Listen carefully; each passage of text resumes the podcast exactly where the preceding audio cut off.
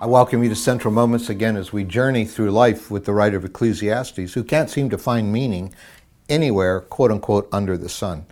That's apart from God stepping in and giving meaning to things. And uh, so, how do we live? I mean, and this is a beautiful permission giving uh, passage.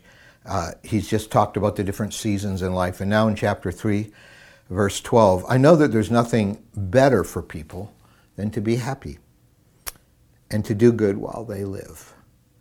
That each of them may eat and drink and find satisfaction in their toil. This is a gift from God. So, this is a gift from God.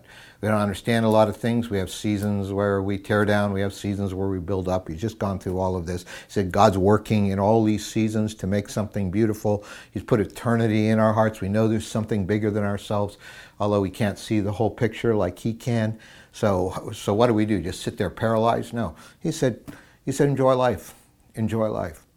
Uh, nothing better than to be happy and to do good while we live and to find and, and, and to eat and to drink and find satisfaction in their toil. He's not, a, he's not licensing self indulgence here uh, to the excessive degree our culture has pursued it, but he is saying, saying enjoy life, even though, even though you don't know where it's all going, and even though life itself can't give you meaning in life. But it is a gift from God. Uh, it's a gift from God to enjoy His blessings. It's a gift from God to live fully. It's a gift from God to feel fulfilled at work. This is what He's saying. And, and, and He's also saying um, that, that in verse 14, I know that, every, that God does, everything God does will endure forever. So uh, we, we bounce between seasons, but, but what God does lasts forever and nothing can be added to it, nothing can take it away. So this is a picture of God's sovereignty in life, and we realize that we, we, we embrace His blessings every day. But then he said, What a tragedy to have God's blessings but lose the fear of God. He said, God does it so that people will fear Him. So He's good to us. He allows us to enjoy life. Why? Not so that we forget Him or are distracted from Him. Now, Jesus constantly warned us that, that the pleasures of life and the worries of life and just life will, will, will weigh us down, our spirits down, and distract us from the centrality of His life and the soon coming of Jesus again. But He's saying, you know, although this is dangerous, um, being blessed uh, can lead us.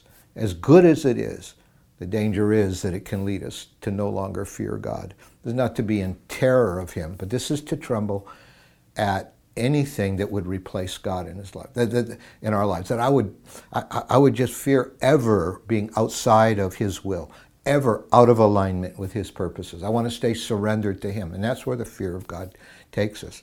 And so He actually says God's good to people, so they'll learn to fear Him, even though God's goodness and blessings often distract people. And so he goes on in verse 22, still Ecclesiastes 3. So I saw that there's nothing better for a person than just to enjoy their work, because that is their lot. For who can bring them to see what will happen after them? And there he raises another issue. We, we don't know what the future is going to hold. We, we don't know where it's all going to go in our lives. But enjoy work and embrace it fully don't let that be an excuse to slough off or to be paralyzed or, or to not know what to do. Embrace your work, embrace God's blessings. Uh, don't let it take you away from the fear of God, but at the same time, uh, don't let the unknowns of the future paralyze you today.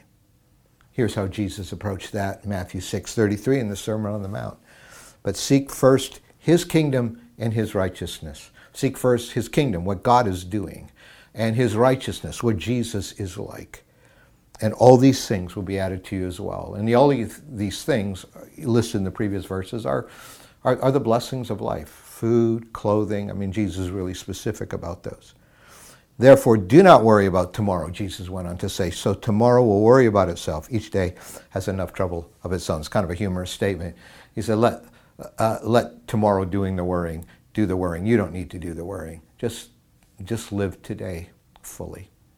So, Father, we pray that we'll seek your kingdom first. We pray Jesus will be at the center, the fear of God, and, uh, and, and all of what it means to follow you will be at the heart of our lives.